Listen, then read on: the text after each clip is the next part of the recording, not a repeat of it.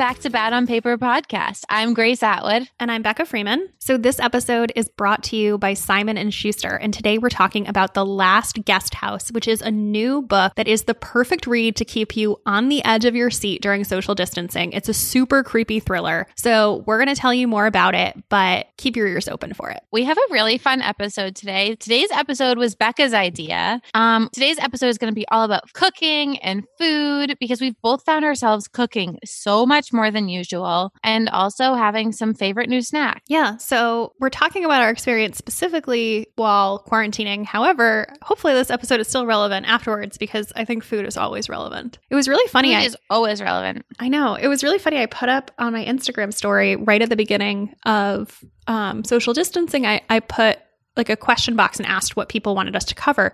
And food was one of the most common things.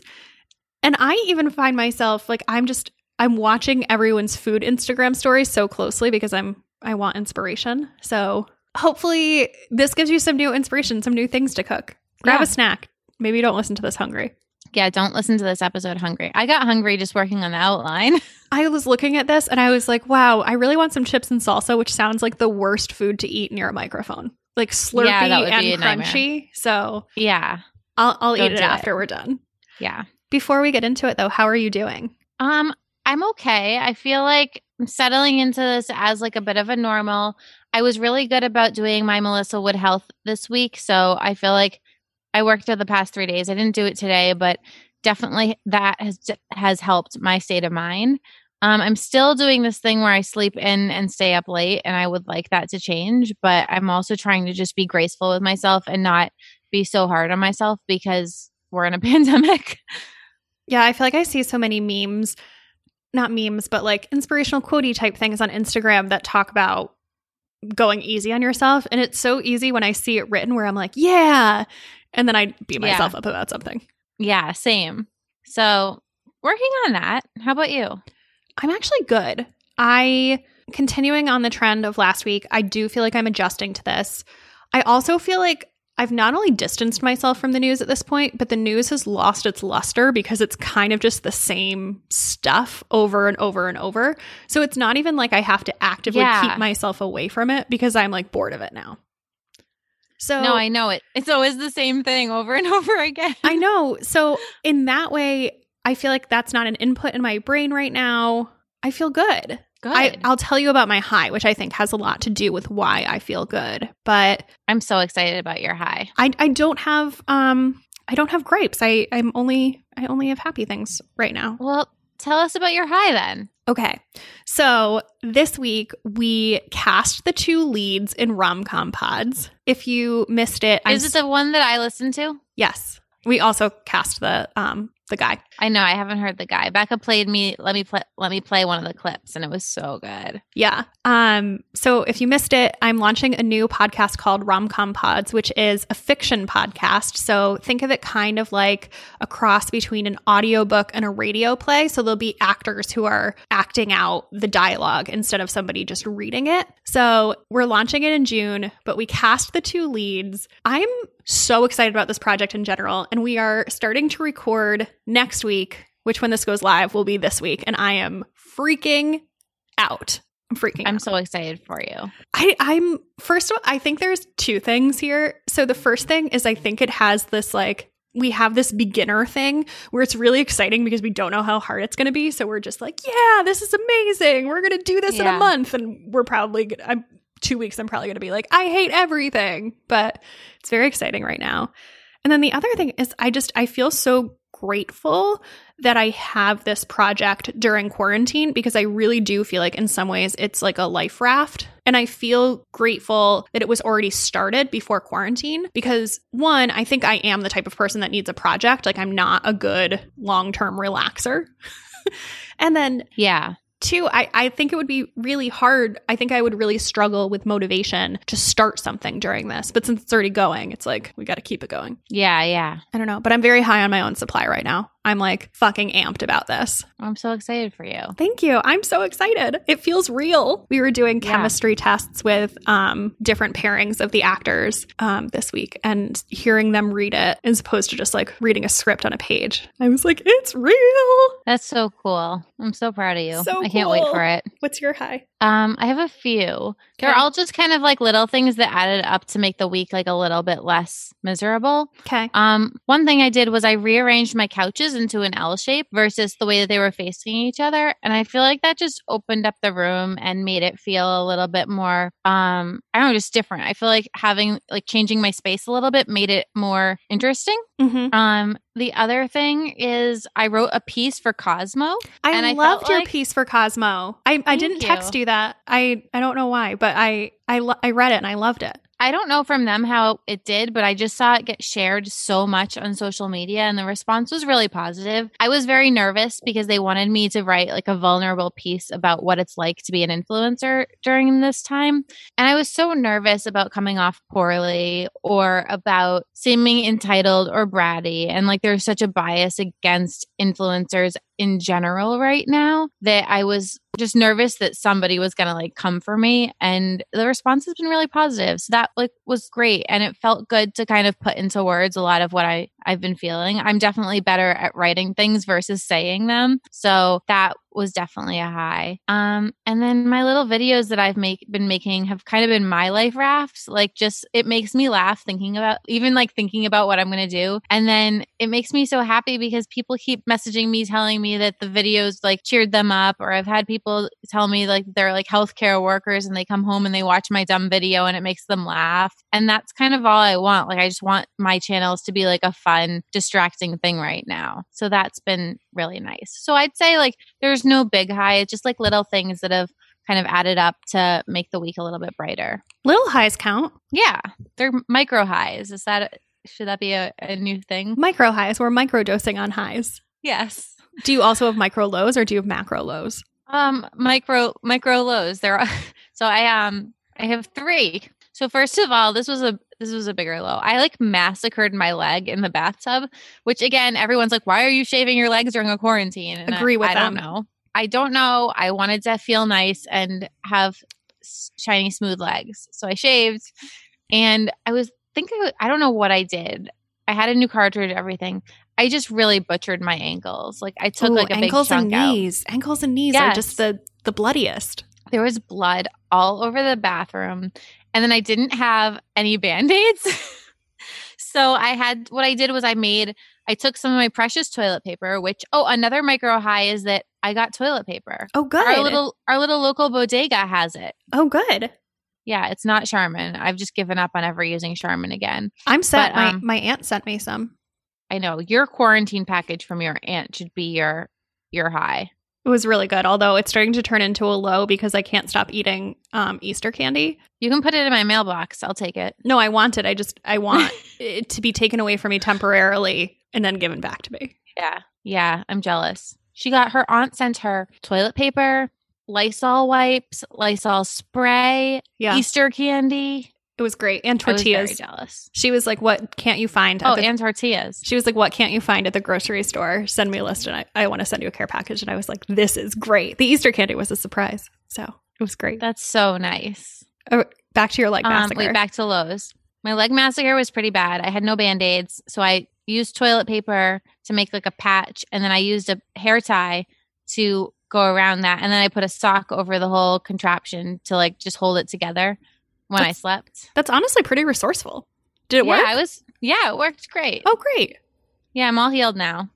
Um, that was bad. The dishes situation, I just don't know how many how I have so many goddamn dishes. I am one person Same. and they just keep piling up. It makes me like not even want to cook because I'm like, oh well, I'm gonna have to clean all these dishes now. Um, so that's been a, a low. And then the drain flies are back. So thanks to many listeners who messaged me to tell me when I had my fly situation a couple days ago that they were probably drain flies living in the drain. So of course I googled that, figured it out. It is they are drain flies. Disgusting. I don't know why I have them. I'm a very clean person, so this is also making me feel unclean and awful. But um, I fixed I, I fixed it, or so I thought, by pouring Drano down and doing that whole thing. And I didn't have them for a while, but they're back. And what I heard was that like some of the flies could be out while you're doing it. And so they don't die. And then those flies go back and lay more eggs. So I'm like, how do I get rid of them all for good? I got more Drano and I did it again, but I can't keep pouring Drano down the drain. Why not? Bad for the environment and it's bad for your pipes. But the flies are bad for your mental health. I know. So I I don't know what to do. I'm going to do some more googling. If anyone else has any ideas, please DM me. Drain I- fly I- experts, please get at Grace. yeah. Uh, and I the thing is, usually I would just call our super, but I'm not going to do that because I don't want to put him in danger and have him come to my house. Yeah. Yeah. So that's that. How about you? Um, mine is a mine's not a low, really. It's a medium, but um, walking has kind of lost its luster for me. I'm bored of walking. I feel like I have wandered amply around Williamsburg, Greenpoint, East Williamsburg, and Bed-Stuy, where anything that's you know within a two and a half, three mile walk from my apartment, I've like done it nine times and I'm bored and I don't have Jessica Yeah. anymore. So I'm I'm kind of just struggling to be active. Um yeah. I, I always feel so much better when I do it. I went for like a I went for a long walk yesterday for like an hour and a half and I felt great afterwards. And I know that I'll feel great if I go, even if it's boring and I go places that I've recently been, but I'm just like struggling to motivate. I hear that. I um one thing that motivates me to go out is cute masks. I like I feel like if I have a cute outfit, then I am excited to go show it off even though like no one cares about my stupid cute mask. No, I don't think that's going to do it for me. I think I need a um like a new podcast or a audiobook or something that I'm doing in addition to walking. Yeah. yeah. Well, we have to listen to our audiobook for next week's book club, so that could help. I don't think I can do that. I don't think I can walk around Brooklyn doing that. I'm just going to be like sobbing my eyes out Oh, you're right. while so walking. sad. And people are going to be like, "What's wrong with that girl?" That is true. I think I need to I think I need to listen to that in my house. yeah, that's true. We'll see. Yeah. people recommended some other celebrity memoirs in the Facebook group, so maybe I'll try one of those. I was thinking of maybe trying Busy Phillips, which I've heard mixed things about. Oh yeah. I have that one. I have the hard copy. I think it's more like um, individual essays versus a, a narrative. Okay. So- I like essays. Yeah, we'll see. Yeah. Well, before we get into the podcast, quick desperation minute. So many of you lovely people have left us reviews, and we're really grateful. Except for We're the so one grateful. person that left us a bad review. Like, what are you doing in quarantine that you're like, now's the time? Oh my god, did I miss this? What did they say? Don't go look at it. Anyway, we would love for you to leave us a review. It helps us to um, get seen by other people in Apple Podcasts. And uh, if you're loving this podcast, take a screenshot of it and share it on your Instagram story. Even if you don't have tons of followers, it's super meaningful to get your friends into the podcast. And if you know somebody who's bored and might like this, send it to them. Yeah, do it. We really, really, really appreciate your reviews. Let's get into the topic at hand. Let's talk about food. Let's talk about food. I didn't eat lunch before this, so I know I'm going to be hungry and sad. I'm hungry and I kind of want a glass of wine. I don't know. Yeah. Okay. What tell me set the stage for me. How has cooking during social distancing been similar or different for you than normal? Um, I'm overall just cooking a lot more. I'm definitely more um in tune with my finances and saving money and trying not to spend a million dollars on takeout. It's also risky to order takeout. I, I do it as a treat, like maybe once or twice a week, but I've been cooking all of my meals. Um, and I'm also just like struggling sometimes to find certain ingredients. It's not like I can just place a food kick order the, because I want to cook something. I have to really plan it out and um, think about it. Like usually like a week or two in advance. Because if you do get your groceries delivered, like sometimes spots don't open up for two weeks. Yeah. Yeah. How about you? I feel like well, first of all, I've never cooked so much in my adult life. Same. Like I'm feeding myself 3 meals a day and I'm with you on the dishes situation. Yeah. It's I do feel like the act of having cooked for myself for the past month has made it somewhat easier. Like I've definitely gotten adjusted to both the dishes and the act of cooking. I mean, it probably helps that it's not like I'm coming home from work at the end of the day and I'm exhausted. I'm like, oh, I have all the time in the world. Yeah. That's the other thing is I do feel like I have way more time because I'm looking to be entertained. So uh, two nights ago I made bolognese. I made homemade bolognese. Your bolognese looked so good. It was really good, but the recipe was like cook time two and a half hours, and I was like, great! Like, what else do Yeah. I have to do? This is going to take two and a half hours. Like, awesome! Something to entertain myself. So I do feel like my excitement about cooking and my like willingness to either cook things that are I would usually get takeout of or take cook things that take like a really long time is way higher than normal. yeah, I agree. Because I feel like usually outside of quarantine, I'm kind of a lazy cook during the week. Like, I, okay, so I really enjoy cooking for other people. I'm a good cook. I enjoy cooking for other people. I do not find a ton of pleasure in cooking for myself. Yeah, I don't either. So, yeah, like during the week, I'm usually like, what's fast and good. hmm But I feel like I've been putting more effort in now because it's like dinner is, I'm like not leaving my house. So it's like I have to, dinner is like the highlight of my day. You better make it good. Yeah, no, and I feel like pouring a glass of wine and cooking something is like a good way to like turn off from the day. Yeah. I wonder, I mean, I do think it is one of the positive aspects of this whole thing is that I do feel like I've become a more proficient cook and I've become more, not confidence, not the right word, but I've just, I don't dread it as much. So I, I hope that that sticks around. Yeah, I feel the same. Let's get into these these topics. So I thought first we could talk about where we find things to cook because I feel like that's one of my biggest projects slash struggles right now. Yeah, I know. I, I agree. Who do you follow food wise on Instagram? Who are your faves? I don't follow a lot of food accounts. Um, and it's not for any specific reason. It's just like it's not really what I go to Instagram to look at. That's interesting. But that kind of surprises me. I have a few. Um, I go to Instagram for like, what do I like on Instagram? I like things that are funny and make me laugh, and I like clothes and beauty products. I don't follow a lot of food people, but I will say I always find good inspiration from things that Liz Adams is cooking. Like she made this um, skinny chicken tenders recipe that I love. Um, uses the everything but the bagel spice from Trader Joe's, which you can get on Amazon. Um, I do like half baked harvest. Everyone loves her. I don't. Well, I started following her, and I, I'm like not a huge fan of her, but I do think her recipes look good. Um, but I've heard her cookbook is really good. Oh, yeah, I don't have that one Me yet. either. I know Kate likes it. Our Yeah. friend Kate Childs. Yeah. Um, I follow the Defined Dish. I like her a lot. I obviously follow Alison Roman, who we both love. Um, Jeremy from Brunch Boys, he's our friend, but I um I enjoy following him. And he oftentimes has good recipes and also just like food inspiration. Like he'll be eating like a really delicious shakshuka, and I'm like, I gotta add that to my th- list of things that I want to make. And the last one is Dennis the Prescott, and Who's he's got that? Oh, you'll like him. He is a he's a professional chef. I think he has a show and he is great. He just produces these amazing spreads and like makes me want to have people over and entertain. Wait, I'm looking him up. Oh, great. I'm going to follow him. Okay. Yeah. Done. What about you? Okay. So I really like how Sweet eats. And I know that she listens to the podcast too, which r- always really flatters me. Um, but I feel like her recipes are the right level of easy and delicious. And it's not diety food. Like I feel like there's a whole niche of like skinny type recipes, which right now I have really no interest in. So Yeah. I like that her recipes are not too hard and taste good. Yeah. She's a- she also cooks a lot on her story. She'll do like a tap through where she's making a recipe. I always find it really helpful to like see somebody make a recipe to understand if I'm like this is something I want to get myself into or not. Yeah.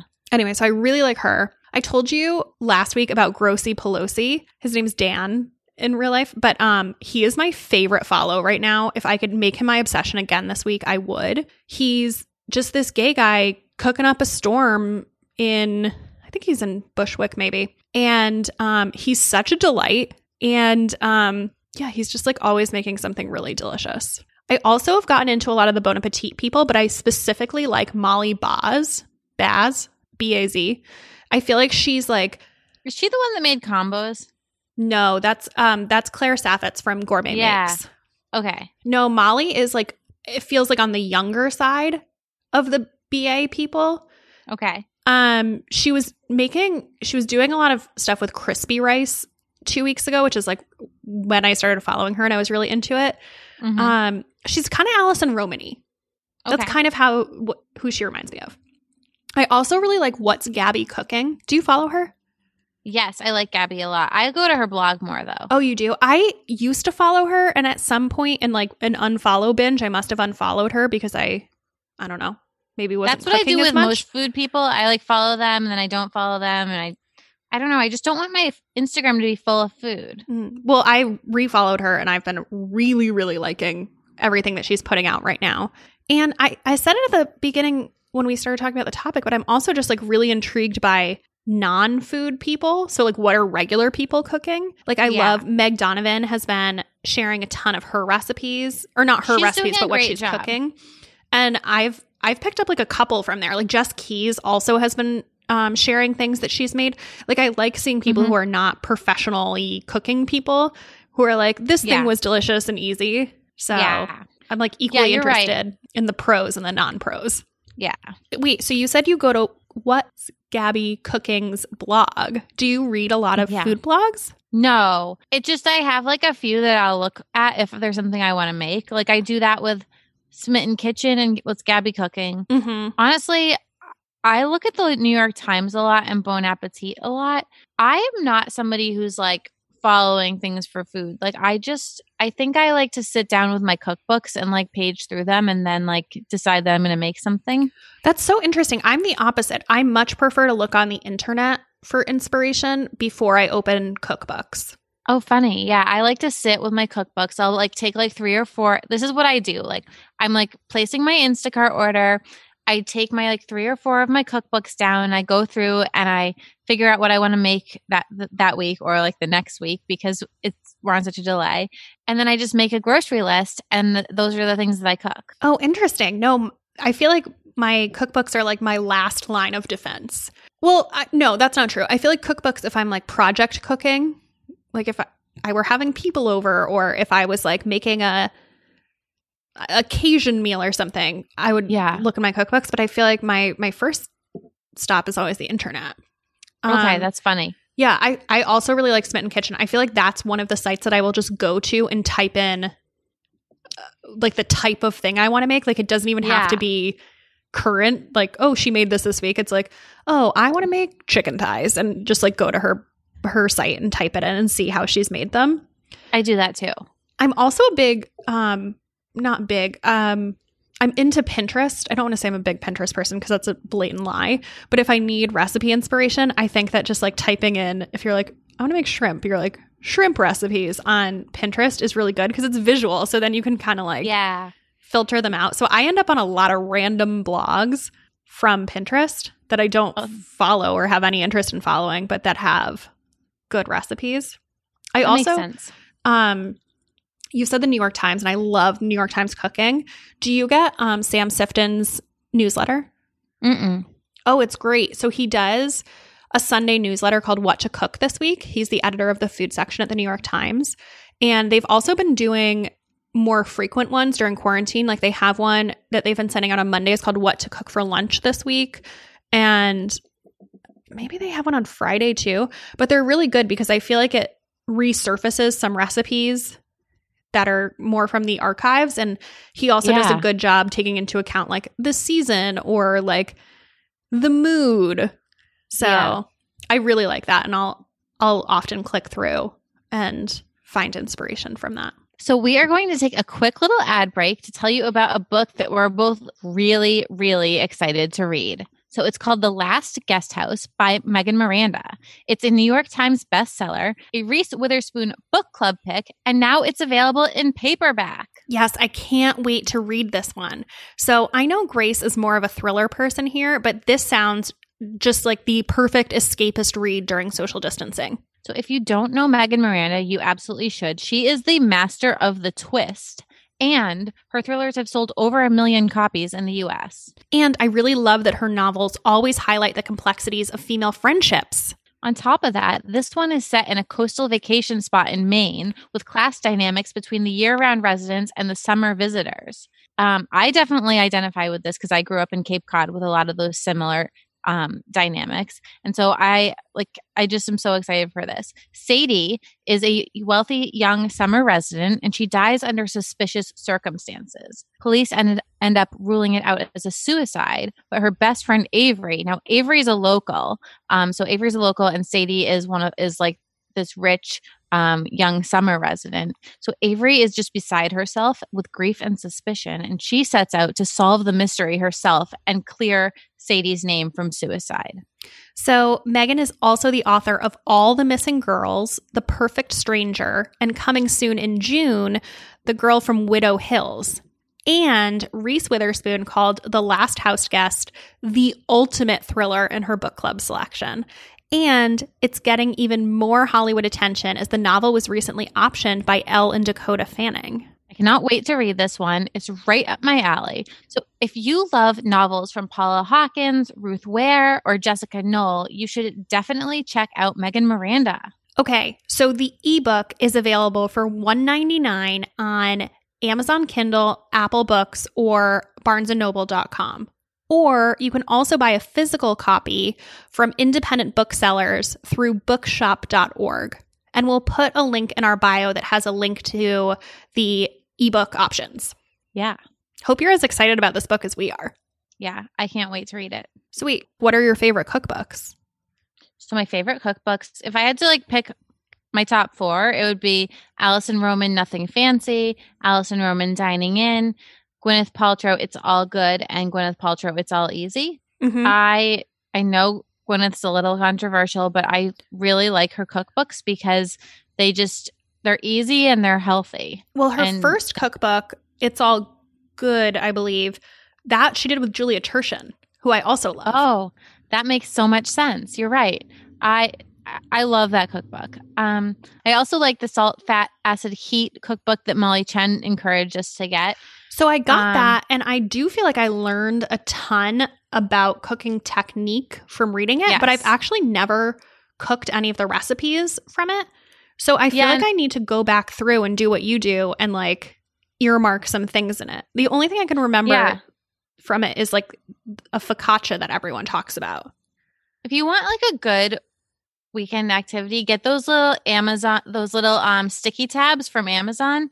And I just like to go through my favorite cookbooks and s- put sticky notes on them so that I can remember them later. No, I'm a big dog earer. Oh, okay. I don't like to do that with my I, with my cookbooks. To each their own. Yeah. So I those are my favorites. Then I really like Chrissy Teigen Cravings. Oh, it's actually really good. I was skeptical about it. Yeah, it's great. And it's also Um, really good for party foods. Like, obviously not right now, but if you ever need to go and bring something to somebody's house, there's a lot of good, like, snacky Yeah. party foods. I love the Oshi Glows cookbook, which is vegan, but I really like a lot of her soups. And she kind of taught me, I've talked about this so many times about the value in combining soaked cashews and vegetable broth to make like a really good alternative to cream for those creamier soups. Um, I have a cookbook called Salad for President, which I really like, and it's what it sa- sounds like. It's also just like beautiful to look at. Um, I like Cook Beautiful by Athena Calderone. And then this is not very nice of me, but we have like a little family cookbook that my sister made us all. She printed it all out and then had it bound at Staples. That's so And it- cute. It just has good recipes and I try and if I make something from it, I put the recipe on my blog. But um we have like a lot of good family recipes and they're really comforting to make right now. So I just wanted to shout that one out. oh, I'm definitely doing a lot of comfort cooking. That's so cute. Yeah. I feel like I'm in the market for more cookbook recommendations. So I agree with you. I really like both of Alison Roman's. I like Gwyneth Paltrow's first two. It's all good and it's all easy. I feel like then they kind of got the third one healthy. wasn't very good. Yeah. yeah, it, w- it was like uh, I'm not going to take this much effort to make a salad. Yeah. Um, I want to get more into salt, fat, acid, heat. Um, I pulled down this cookbook that I bought years ago, actually. So my friend Cassie is actually a a professional chef. She's like a private chef, and I don't know. At some point, I'd asked her or Instagram. I don't remember what their fa- favorite cookbooks were, and she said this was by far her favorite one. So I bought. It's called The Food Lab by Jay Kenji Alt, who also does Serious Eats, and it's huge. Grace, it's like it's like the Bible. Like it is so fat. And I've always kind of been intimidated by it, but I was like, well, Yeah. now's the perfect time. So I pulled it off my shelf last Saturday and I sat down with it. I will say that I read 100 pages and I didn't get to a single recipe because it was just like so much context and supplies and stuff. But I feel like I'm going to like make that a weekend activity to like go in and read a chapter every weekend and like find some stuff. So I I'm love that. I'm into that. But I do feel like I need some more cookbooks. I was thinking about the half baked harvest one. I did just get an air fryer, so maybe I need an air fryer cookbook. I don't know. So wait, can we talk about grocery shopping? Yes. So you said last week that you aren't you haven't gone to the grocery store. Can you tell people what your system is? How have I guess how have you been shopping now and how do you shop on in normal times? So usually I'm like pretty impromptu. I just place orders on FoodKick or I go to Whole Foods or I I haven't done this in a while, but I would really enjoy going to the farmers market to get like really great fresh produce and cheeses. What farmers Um, market do you go to? The one in Union Square Okay. or um there was one in Williamsburg that I went to a while ago. To be honest, I don't know if it's still a thing, so I'm not going to suggest that. Um but I like being able to see and touch my produce, so I don't like to order that as much on FoodKick. I will if I'm in a pinch, but it's not my favorite. Um, but now what I've been doing is ordering it on Instacart. So FoodKick, it's like impossible to get a window. FreshDirect is the same thing. FoodKick seems to be better, but you have to. But usually it's not for like two weeks. Um, so I might have said, sorry, I might have said the wrong thing. Instacart is what I I've been using Okay. and um yeah i just place my order and it doesn't all they don't always have everything but i just kind of do the best i can. I also got um there's a, a company called norwich farms and i got some csa stuff from them and i'll probably do that again. So it was great. I got watermelon radishes and swiss chard and um, homemade pretzels and this amazing feta cheese and this lavender chevre like lots of really good like kind of fancy things so that was fun but it was expensive so i Mm. don't think i don't know that i want to do that all the time Okay. Yeah, I, I feel like this has been a um adjustment to figure out grocery shopping. yeah So normally I always go to Whole Foods and I feel like anyone who doesn't live in New York is probably rolling their eyes because Whole Foods is like whole paycheck. I feel like everyone else makes fun of it. yeah But the thing about living in New York is that there aren't any chain grocery stores like the major chains. There's local chains like D'Agostino and like I don't know, like Gristedes and all that stuff. But there's there's town yeah, but there's not like Safeway or Shaw's or like, you know, the other big grocery chains. Yeah And the little chains are just as expensive as the big ones. And then, well, we don't live near a Trader Joe's, but when I lived in the city, I was near a Trader Joe's. And I'm not kidding you when I tell you that a normal day, the line starts the minute you walk in the door and then wraps around the whole store. So, yeah, I like I usually shop at Whole Foods because they I like their produce and their meat and then it's not actually that much more expensive in New York when you compare it to the other grocers. yeah But anyway, during this, I haven't been going to Whole Foods because um it, good on them. They've been doing like a really tight crowd control situation, so there's always a huge line to get into Whole Foods and I'm not really into it. So instead, I've been going to Food Town, which is like the crappy other grocery store that normally I would like stick my nose up at, but Yeah. they they have everything and I don't know, I guess like the people of Williamsburg are too good for it because I went the other morning and there was nobody there. It was fully stocked. It was great. Like yes, I would prefer Whole Foods meat and produce, but I don't know, it's been it's been fine. But I'm I'm not a grocery delivery person because I feel like exactly what you said that pisses me off so much when you place an order and then it's missing one thing. I feel like it's always the most important thing where you're like, yeah "Oh, I'm going to make meatballs." And then you like get your order and you're like, "They were out of ground beef. So now I just have a bunch of other stuff and like not the crucial ingredient." yeah i know me too Ugh, so that's I'm like I do it sometimes. I order groceries not during this, but like n- during normal times. But I feel like I always end up needing to supplement and go to the store to get something because they either send the wrong thing or I don't know. yeah Let's take another quick break, Grace, and I want to tell people about a podcast that I think that they might love. So it's called Hot and Bothered. And Hot and Bothered is a podcast all about romance novels. And they just released a new mini series called Twilight in Quarantine. Yeah. So the hosts, Vanessa and Julie, will be rereading the Twilight books one chapter at a time, three days a week, while we're all sheltering in place. So this is the kind of content that we all need right now. Rereading Twilight is actually such a good idea right now. Like, it's the kind of light, addictive fluff that I need to keep me distracted and totally suck me in. Like, that is not a bad idea. Yes. And my favorite part is that as they read, they give advice to the characters of the Twilight novels. Like, that that girl needs some advice. so some of their advice is like maybe the Cullens should stop going to high school and instead do something productive with their eternal lives, like clean all the plastic out of the ocean. Or maybe Bella's dad should stop driving his cop car during personal hours. Maybe. This is such a fun idea. So, if you need a little silliness while you're in quarantine, or if you're looking for another podcast where the hosts have great best friend vibes, you should definitely check out Twilight and Quarantine. You can find it by searching Hot and Bothered wherever you listen to podcasts. Yeah, so being isolated sucks, but at least we can do it together with sparkly vampires brightening our days. That's the bright spot, the vampires. Yeah. So, what are your pantry staples? Okay. So I feel like the things I always have on hand. So I always have pasta. I usually, I really like elbows for some reason. There's something nostalgic about them. I usually have elbows, and then I usually have, I usually get thin spaghetti. So it's somewhere between angel hair and regular spaghetti. I feel like I always have rice. I have like jasmine rice, and I always have risotto. I make very good risotto. I don't make it often, but I feel like I always, because it comes in a big jar. So I feel like I always Yeah. have risotto rice. I always have cannellini beans. I am a bean snob and I do not like other types of beans. So that's the only kind of beans that I like usually, unless it's chili. Um, like tomato paste and diced tomatoes.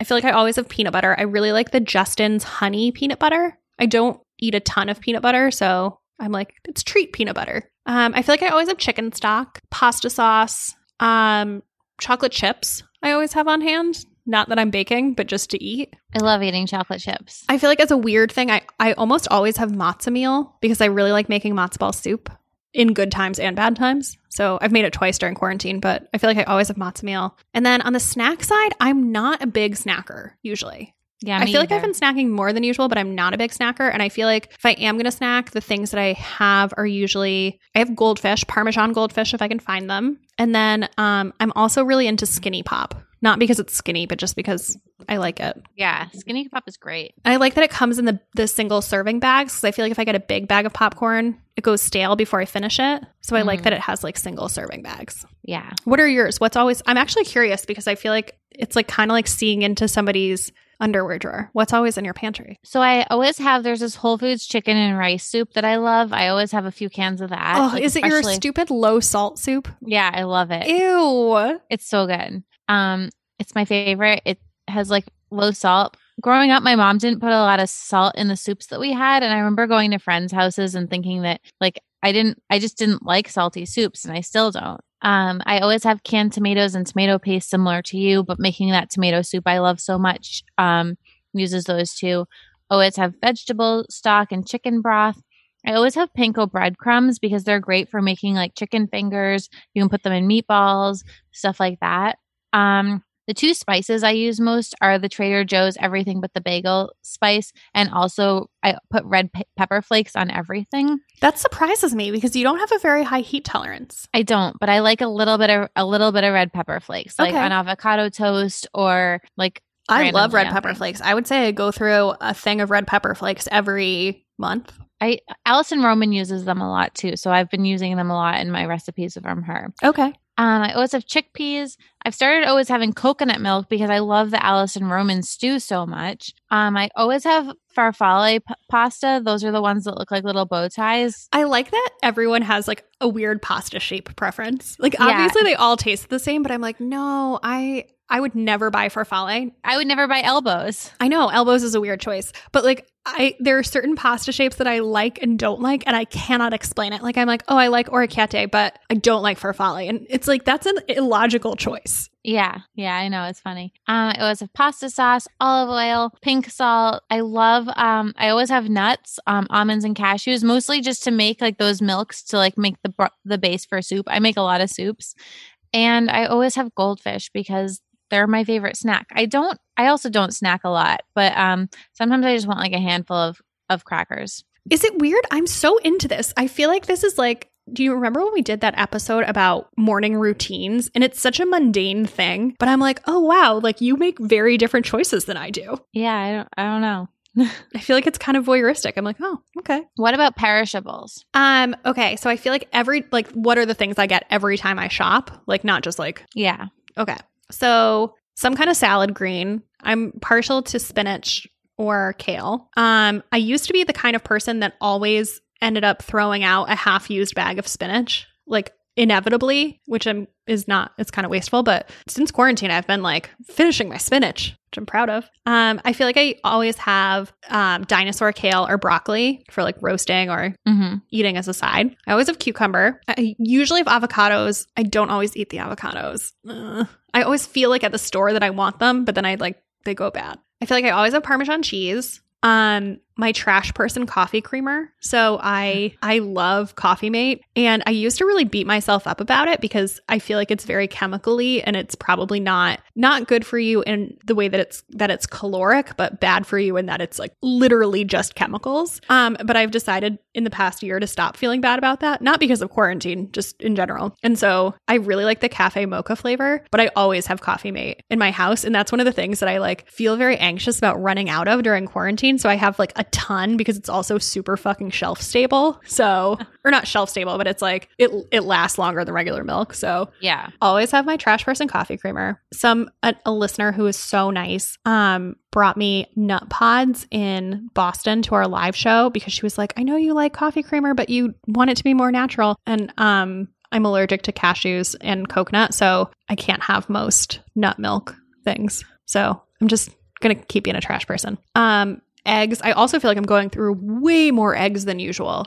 Yeah. Same. I don't feel like I usually finish the egg carton before they expire, but now I like can't get enough eggs. And then, you know, some kind of protein. Like I feel like my common ones are like I really like chicken thighs, shrimp. I cook a lot of things with sausage randomly. Um or like I'll get skirt steak to like pan cook. What about Yeah. you? What are your what are your common perishables? So I always have spinach and arugula um, for both making salads. I like to put a little bit of both into a salad, but I also put spinach in like morning smoothies and stuff. I like arugula. Um, I never buy it at home, but I always like it when a salad out has arugula in it. Yeah. Um, broccoli. I'm a big fan of Gwyneth Paltrow's broccoli broccoli arugula soup. It's delicious. Um, tomatoes, eggs. I eat a lot of English muffins. Like sometimes Oh I'll yeah, you like- do. Yeah, sometimes I'll, I'll ma- melt cheddar cheese on them and put Frank's on it, and that's Oh, like my favorite. Yeah, that's my like favorite hangover snack or just like comfort food. Um, lemons. I put lemons in lots of things, and I also like to make lemon water. Um, cucumbers, Parmesan cheese, cheddar cheese, and like my other snack besides goldfish is string cheese. I like that you have stocked you, you I asked you to make this list and you put down 10 things and 3 3 of them are cheese. yeah,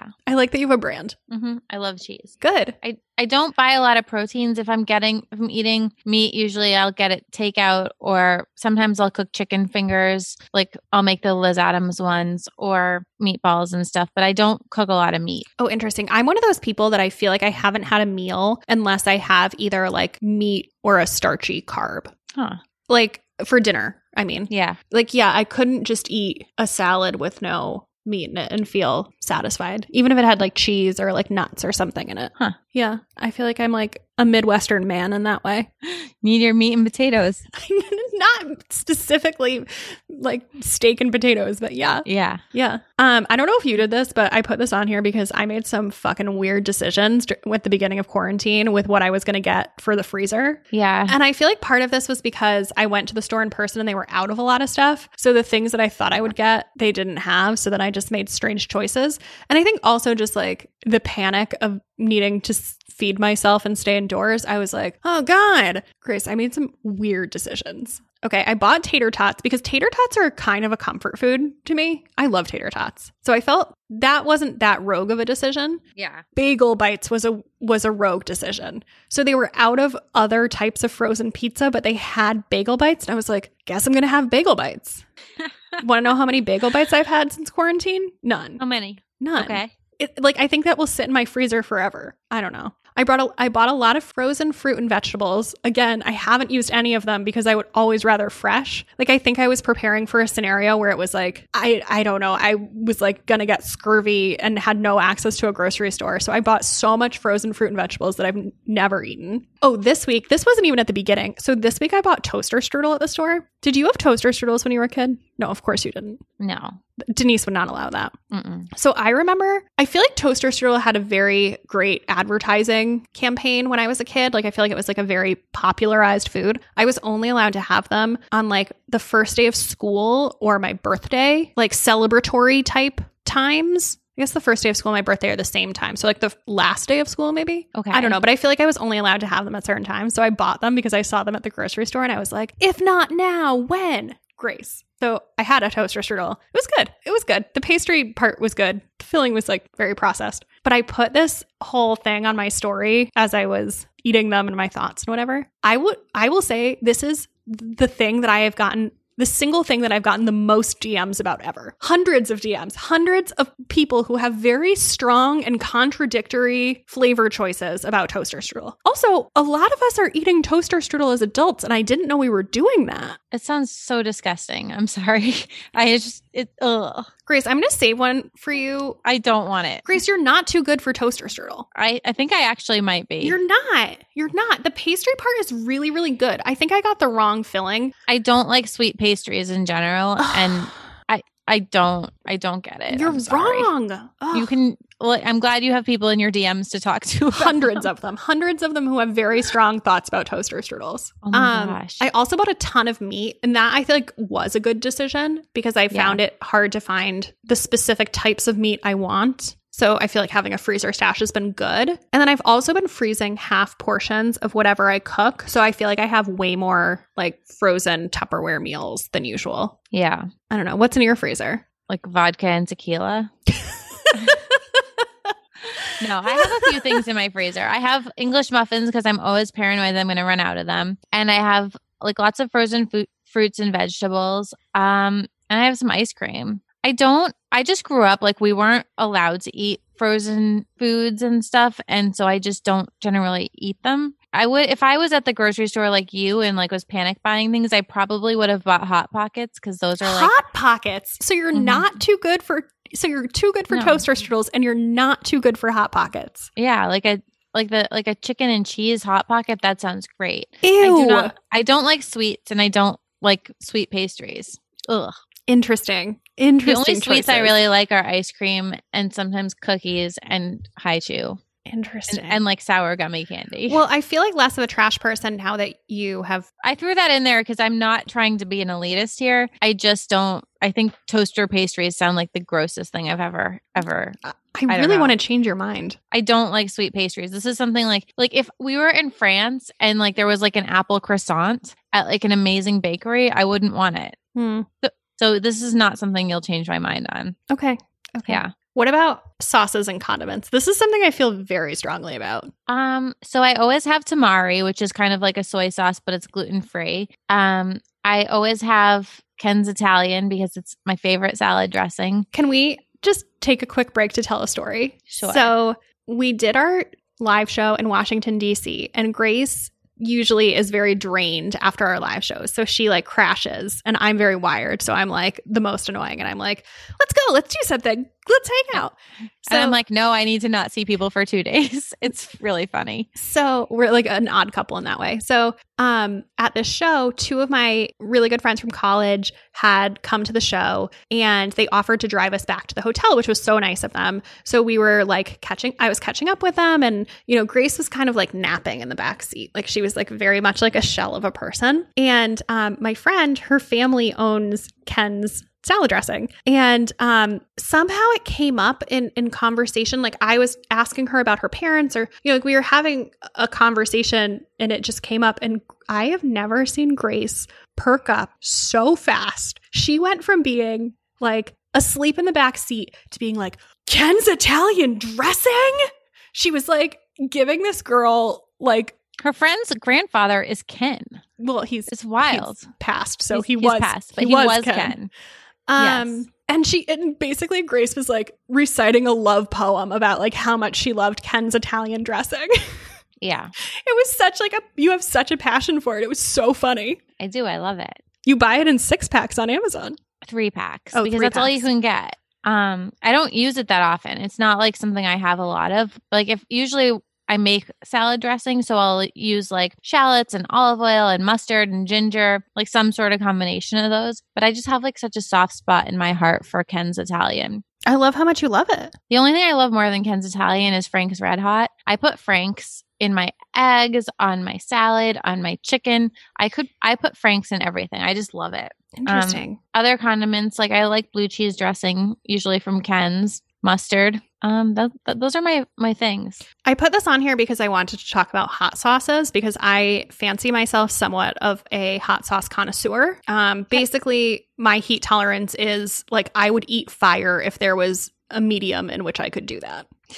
if they made it into a sauce, I would put it on food. That's so so funny. I feel like I've bought I bought a couple new hot sauces during quarantine because I feel somewhat bored with like eggs and simple foods. So I got chili crisp, which everyone is so obsessed with and I don't think I like. It's like kind of chili in oil and then it has like crunchies in it. I don't really like it. I got sambal oelek, which is I think it's Malaysian hot sauce. That I really like. I've had it before at like I've never been to a Malaysian restaurant, but I think I've had it at like Thai places, but I never knew what it was called. So I'm very into that. I got hot honey, which I don't know what to put hot honey on, but it's delicious. Oh, Mike's hot honey. Yeah. You should put it on pizza. I don't have any pizza. Put on your bagel bites. I don't want bagel bites.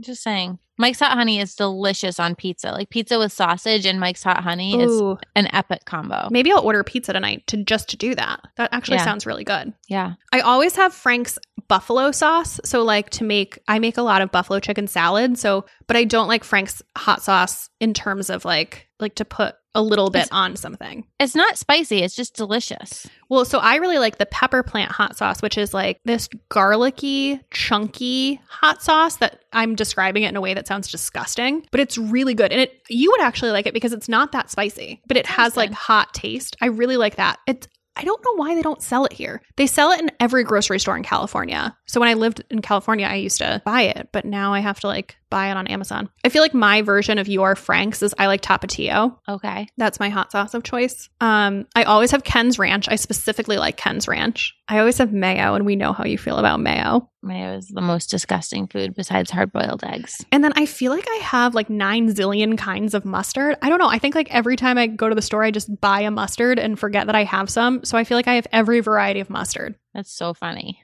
I don't know. Wait, what's the best thing you've made during quarantine? Um, there's a lot of things. I think it's a tie between Alison Roman's um sour cream flatbread, which is Oh, that looked delicious, so good. And the other thing would be my grandmother's meatballs. So if you guys want it, I put the recipe on my blog. The photo that I took of them is not appetizing, but it's so good. And my favorite way to eat it is just over um pasta. It's so simple, but it's just so comforting. Sometimes ugly food is good too. Yeah, and you can snack on them too. Like I'll just take the meatballs and like dip them in Frank's and like have a little snack. Ooh, yum. What Yeah. about you? Okay. So I made it's from Nothing Fancy. I made Alison Roman's buttered salmon with red onion and dill. Oh my god, Grace. You should actually bookmark this because you would love it. Sounds delightful. It's kind of like eating a lox bagel but in Yum. dinner form. It sounds It's great. so I do cook I do cook fish a lot at home. I don't yeah. There's actually it's not healthy whatsoever. There's like so much butter in it. So it's like m- more of a treat fish. That doesn't sound right. It's more of like a decadent meal than like a healthy fish light Okay. meal. So it is heavier, but oh my God, it was so good. Okay. It's actually probably one of the best things I've ever made. It's definitely going to go into the rotation. And it was really easy. Like, I feel like it would be a good dinner party food Yeah. because it wasn't very like intensive to cook. Yeah. Have you made anything weird? I haven't. Oh. Have you? Um, yeah, I've been cooking a lot of weird things. I've been on this like nostalgic cooking binge where I'm cooking a lot of things that either remind me of a certain time in my life or remind me of my childhood. So like I made tortilla española, which is not my weird thing, but like because I studied abroad in Spain, like just things that have like a memory to them. Mm-hmm. So I remember having this thing when I was a kid called panacotto, not panna cotta, which is like dessert. And it's like kind of a cross between stuffing and escarole and beans. And it like it translates to cook cooked bread. Mm. So I remember this very strongly from childhood. And I grew up outside of New Haven and it was something that like you would have in an Italian restaurant as an appetizer. Come to find out this does not exist. Like this is not a real food. I mean it is a real food, but it's like outside of Sicily and the New Haven area, it like isn't a thing. Huh. So I found a bunch of recipes that were in Italian, which I obviously didn't know what they said. So I didn't make those. But I found this recipe from the New Haven Register. And it was like a write in column where some woman had written in asking for the recipe from like a local restaurant and they printed it. It was like, it's fr- it was from like 2009 or something. Like it was so janky. I never heard of this restaurant, but I made it. It was so good.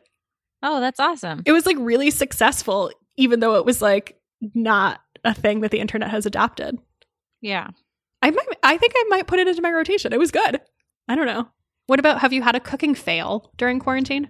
I don't know if it's a fail, but I made the Alice Alison Roman shallot pasta and um I didn't have any bow ties at the time, so I used this other pasta that I it had been come in like a press mailer. And every single person on Instagram felt the need to comment and tell me that it looks like cockroaches. Oh, I thought that I was like, sh- thank you for ruining my dinner. I thought the shallot pasta was supposed to be with like spaghetti. It can be with anything, like any kind Oh. of pasta. It's really just a sauce, and then you put whatever pasta you want in it. Okay. She did it with spaghetti. Um, okay. But it wasn't it- good? It was delicious. It was just the the DMs were a little rough. Yeah. Yeah. My cooking fail. So I saw Grossy Pelosi, who's my like food god right now. He made a cheesesteak and I was like, that looks amazing. And I had all the ingredients and I was like, I'm going to make a cheesesteak. It's not Yeah. something I ever would cook. Like I was like, I don't know why I want this, but I just saw it and I was like, that looks amazing. And I, the only thing I didn't have was I didn't have bread. So like I went out, I found a baguette. I was like, I'm going to make a cheesesteak. It's going to be the best thing. I like texted all of my friends that I was making a cheesesteak. Like I was very excited about this. I made it. It was bad. Oh, that's such a bummer. It was like it was just disappointing. I think cheesesteak feels like combos to me. Like it's something you just shouldn't try and, and make. yeah, I, I was gonna say like I think it's just like a not an at home food. I made like Yeah. a more of a gourmet cheesesteak, like it was like sliced steak with Yeah. peppers and onions, but no, it was bad. Mm, that's sad. It looks so good from the picture. All right, Grace. So what are five go-to recipes that you feel like are the your number ones in your arsenal if somebody is like feeling uninspired about cooking? Yeah. So, you know, I love soups. So I would say the Goop broccoli and arugula soup or the Oshi Glows vegan cream of tomato soup. It tastes, it literally tastes like the most decadent tomato soup you'll ever have. Mhm. Um, I love Alison Roman's salmon with citrusy shallots. That Ooh. one which is like, that's a healthier one. That's a nothing fancy. That's a nothing fancy. Okay. And then um I would say my grandmother's meatball recipe. Again, that recipe is on my blog, but they're just so good and so comforting. And then lastly, this one takes a little longer to make, but it's Chrissy Teigen's vegetable lasagna. It's in the Cravings cookbook, and it's kind of a lot of work because you have to make the um the zucchini pasta and you make like a whole bolognese sauce, but it's so so good. Oh wait, so Um, it's um it's zucchini instead of pasta. Yeah. Oh, so it's all vegetables. It's all vegetables. Oh, with- interesting. But there's a really good meat sauce. So it's vegetables and meat. So it's Oh, like okay. I guess it's like low carb. I don't Yeah. I, I wouldn't say this is a healthy dish. Like there's tons of cheese and meat in it, but it's delightful. Okay. Interesting. Yeah. How about you? Okay, so I feel like um the Julia Turshen turkey ricotta meatballs. So I just switched this. I used to use a different turkey meatball recipe and I switched this one because I like it better. So I Mhm. think those are really good. You can Google it and there it's on Cup of Joe. Um the How Sweet Eats sheet pan gnocchi is something that I made recently for the first time and it is so good and so easy. It took literally 3 minutes. and was delicious. The one thing I will say about that recipe is that it did not reheat as well as it was when I first made it. So I would make it for how much you want to eat, not to have leftovers. Okay. I also am a huge fan of the New York Times salmon fried rice. And you just use, well, I guess you could freshly cook it, but you can use leftover salmon. And then it has broccolini in it and um, asparagus. And it's like a very vegetable fried rice, but it's different than a lot of fried rice because it's just salmon. Very good. Um, this recipe has been like one of my favorites for a long time. It's chicken thighs and dirty rice from it's from this blog called Julia's Album. I found it on Pinterest like years ago and I've made it so many times. I made it for you and you really liked it, but the rice was too spicy for you. Oh yeah, yeah. Um, but that was because you can make it with less spice. And then, oh, another one of my favorites, and I haven't made this during quarantine, but I should, is um, the Pioneer Woman's chicken tortilla soup. Ooh, I love tortilla soup. I love soup in general. I love soup. So those would be my recommendations if you're feeling uninspired. Cool. What about breakfast and lunch? Um, I've been I struggle with breakfast in and out of quarantine. Like I'm just not a morning person and I I never know what to make. Like I don't I don't know, like I don't usually just want eggs. You know what I made recently that has been you're going to hate but was really good is I I've made egg salad a couple of times and I'll put it on half an English muffin for breakfast and it's been a really good breakfast. Grace is shaking her head like she's like disgusted. Egg salad makes me want to vomit. Okay. Like hard boiled eggs and mayonnaise in one dish. Well, I've been enjoying it. I won't, I have not been very successful with breakfast recently. And for lunch, I am very um, loyal to buffalo chicken salads that I home make. Yeah. I feel like that's a big lunch for me. I also make a lot of rice bowl things. Like I'll make like shrimp rice bowls or Mm. chicken rice bowls or, you know, anything, any protein with some rice in a bowl and vegetables. Yeah. The thing that I've been doing though recently is that so I said that I've been freezing half portions of a lot of recipes because I Mhm. feel like if you're single, you live by yourself, a recipe is usually like 4 to 6 servings. And Mhm. sometimes you can't cut it in half. Like it just doesn't work. Yeah. So I feel like I will freeze half of it. And I've been doing this more since we've been quarantining because I'm like, oh, it'll save me from having to put in effort. But then I don't want it again. Mm. So I've been freezing them, but now I'm forcing myself to eat frozen leftovers for lunch. Well, I mean, they're not frozen, they were frozen. Yeah. Yeah, I don't love leftovers. I don't know. Yeah. No. What about you? Uh, What's your I- breakfast lunch sitch?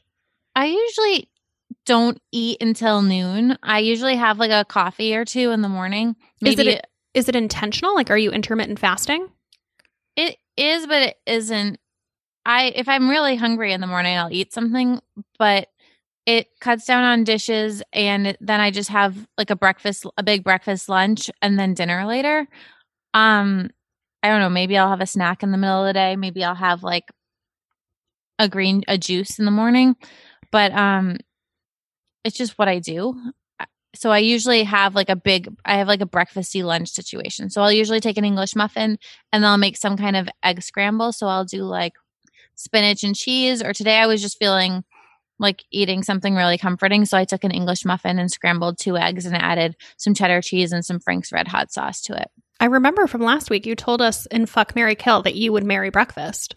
I like I love breakfast foods, but I also I don't really want I just don't have the motivation to cook myself things 3 times a day. I just Yeah. can't I can't do it. And I'm not usually that hungry in the morning, so it's usually just coffee and then I'll have and I'm sure that my meals are big enough to be enough calories, but I just don't want to cook 3 times a day. Yeah. Have you been baking at all? I feel like Instagram is like baking porn right now. Like everyone is just like baking up a storm. Yeah, so I like the Alison Roman tiny chocolate tiny salty chocolate cookies and Oh, her those are so good. cake. I want to make my mom's chocolate upside down cake. I think I have a recipe for it on my blog, but Ooh, it's so good. Yeah. How about you? Not really. I mean, I made peanut butter cookies uh, a couple weeks ago, and I did. This is just like my ode to Grossy Pelosi. Um, I took the dough and I made it into balls and I put it in the freezer and left it there for like half an hour, and then I then took the dough balls and put them in a bag in the freezer so I can have like one off on demand cookies. So I made cookies once, but then I've been like eating them on and off when I have a sweet craving. Like I had one last night. I'm kind Yeah. of thinking about making blueberry muffins at some point because I have some it to me. frozen blueberries, but I don't know. No, I'm not like, I don't feel like ca- caught up in this baking rage that everyone else is in. Yeah.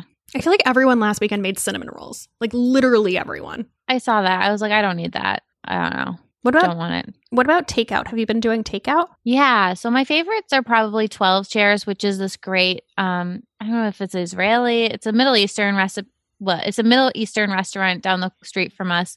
I love their breakfast shakshuka and I love their Greek salads. I also like the butcher's daughter a lot. We have one here in Williamsburg that I'll order from every now and then. And then Bozu, which is our favorite sushi. I love their sushi. Same. And on Tuesdays, I do a thing where I let myself have Dunkin' for breakfast and I get it delivered. I love that not even a stay-at-home order, order can take you from take you away No, from I, lo- I love my Dunkin'. Do you get a breakfast sandwich too, or just coffee? Um, I usually get a wake up wrap, and I don't like their eggs, so I just get it ham and cheese on a little wake up wrap, and I have that. Okay. It's delightful. Yeah. yeah. How about you? I feel like my go-tos for I have I've been doing very little takeout, although I might order pizza tonight now that we've talked about it. But um, I Yeah. feel like my go-tos are I really like Spice for Thai. It's like a chain place, but I I've tried all the Thai places around us, and I don't think any of them are awesome. So I like that. I feel like Thai is one of my big takeout go-tos. Um, I'll get pizza. So I feel like for pizza, I'll either do Motorino or for like fancier pizza or Two Boots, which you love. I love two boots, just their plain cheese pizza. Yeah, two boots for like more like traditional takeouty pizza. Then Bozu is my other good one. I feel like those are my only takeout things. I don't have. I feel like I lived in my old apartment for six and a half years, and I had like a wider stable of takeout options than I do here. Yeah. I just haven't tried as many. What about? Do you have a quarantine cooking bucket list? Like, is there anything that you're like gearing up to make? Yeah, I'd like to make bread. Um, because again, I'm just I not keep seeing everyone make bread. It looks so good. Yeah, like I'm not like a sweets person, but the idea of making homemade bread and putting like fresh avocado or like even just like making taking homemade bread and then putting melted cheese on it sounds so good to me. What kind of bread are you Um, going to make? Sourdough. don't I think so. Okay. Um, I saw a good recipe that Julia Joffick from Lemon Stripes posted, and it, I think it's in the New York Times. If I'll, if I do make it, I'll link it. But um, If you do make it, really good. no, if you do make it, you'll take half and you'll put it in the lobby for Becca. Yes, I will. Um, we this is how we like get each other things. We put things in the lobby or in my mailbox. Um, that and then I, on your recommendation, I just bought an air fryer. My air I'm- fryer came today. I haven't used it yet. I'm really excited to experiment with making like chicken tenders because I love chicken tenders. Okay, so this recipe uh, from How Sweet Eats, she has this pretzel crusted chicken fingers Oh that God. sounds so good. And it's one of the things that I've like saved and earmarked to make in my air fryer. I don't think she makes it in an air fryer, but I bet you could. I want to make goldfish crusted chicken tenders. You can do that, I bet. Yeah. Just bang them up instead of breadcrumbs, use goldfish. Yeah. Yeah. I feel like I'm another thing that I really want to make in quarantine is Bon Appetit recently had a recipe for scallion pancakes, and I love scallion pancakes. I want to make them at some point. Mm. But I think Yeah. otherwise, yeah, I'm just going to get like really into air fryer cooking. A lot of people said their favorite thing to make in an air fryer is vegetables, which I thought was really interesting. So I'm Yeah, I'm intrigued by that. me too. So I bought Brussels sprouts in anticipation and broccoli when I did my grocery shopping this week. So I have a ton of vegetables that I'm going to air fry. Cool. I'm excited. Grace, probably the most important question of this whole episode. What is the meal that you're going to have when we can go back out to a restaurant? I think steak. I really want to go to Polo Bar and like get my favorite things that I share. They have this amazing salad, um, some steak, their Dover sole, the hot dog. Just like go to Polo Bar with a few friends and split like all my faves and have like several dirty martinis. Okay. Yeah. What about you? I don't know. It's it's been changing. I so I feel like I want to go somewhere in the neighborhood to like support my local restaurants. Oh, of course. So at first I was like there's this place around the corner from us that has really good steak salad. So I was like, "Oh, I want to go get steak salad." But now the longer we've been in quarantine, I'm like, "No, a salad is not going to cut it." Yeah. So now I'm like, maybe do we go to Meadowsweet, which is this restaurant in Williamsburg that is like It's a very Oh, low it's key so place, good. but it has a Michelin star and it's like awesome. Mhm. So I'm like, do we go there? Do we go to the new place of the White Hotel? Like, I don't know.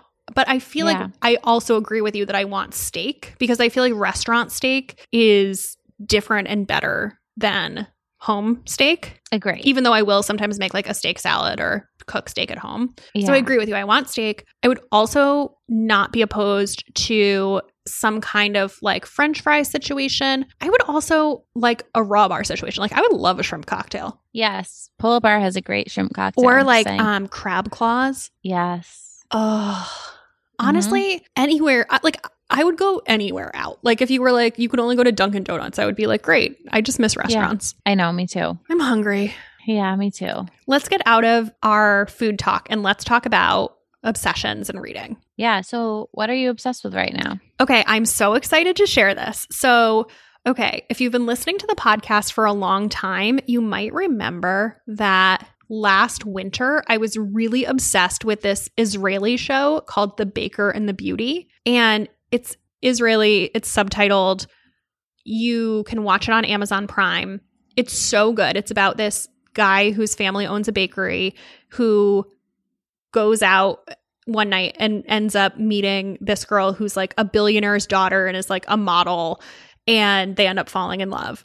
And so there's a US adaptation of it and it just came out last week. It is great. Grace, you should watch it. I'm It's- really excited for it. it's um so instead of obviously it's not set in Israel, it's set in Miami and it's like a guy from a Cuban family and he it f- seems to follow the Israeli one pretty closely. He meets this girl who's an Australian actress, model and daughter of a billionaire. Um it's cheesy. It's like kind of telenovela-y. Like it's cheesy in a fun way and I'm like, "Oh wow, this is the exact right mood I'm in right now." Okay. It's great. I'm excited. You loved the original one so much. I do love the original one and I'm but I'm also excited about the US one. I was really ready to not like it. I thought that it was going to be a bad knockoff and I was like no, this is going to be bad. Mostly because I thought the guy who's in the American version is not as hot as the Israeli guy in the original. But yeah. and he's not, but the show is good. What's yours? Um, mine's just been I've been rewatching White Collar, which is one of my old favorite shows. I thought of it because my parents were like, "What should we watch?" And I was like, "I think you'd like this show." And so I've been rewatching that. And then my other thing is um my NuFace. I um finally got one. I'm doing a partnership with them on Instagram stories and like I mean, I would have just done it for the NuFace I I've wanted one for so long. And you have to do it like 4 to 5 times a week to see results. But now is the time. Like I'm on my couch watching TV every night, so I just do it while I'm watching TV, and I'm I'm seeing pretty good results so far. Oh, interesting. Okay. Yeah.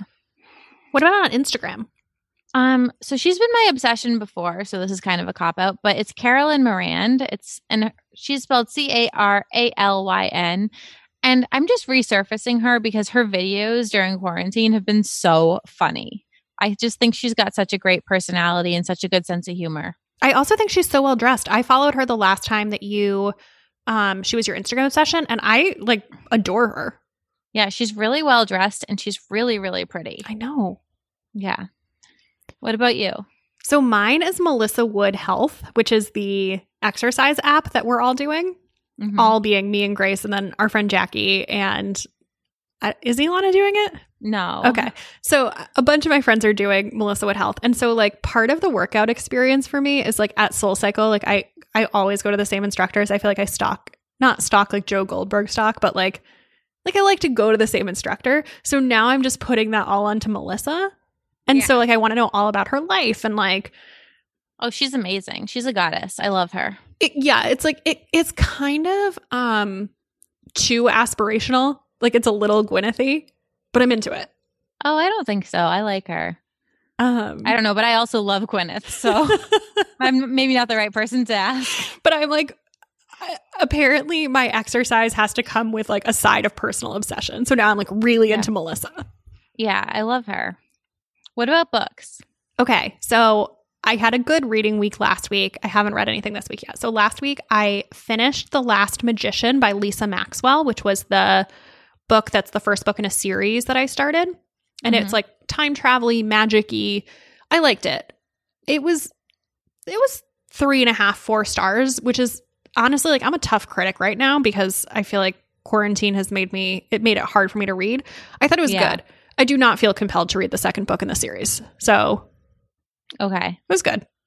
All right. So then over the weekend, I read Big Summer by Jennifer Weiner, Best book. which you had read before. And Grace, this is the first book that I've read since we've been in quarantine that has just like sucked me in. Like, That's how I felt when I read it. oh my God, like I was like 40 pages in and I was like, oh, I'm going to read this whole book in a day. Not in like a force Yeah. myself way, but in like an I'm excited. I was like, I was so into it. Yeah. So it's definitely like it's a beach read. Like it's definitely like the thing that you would want to be reading at a pool.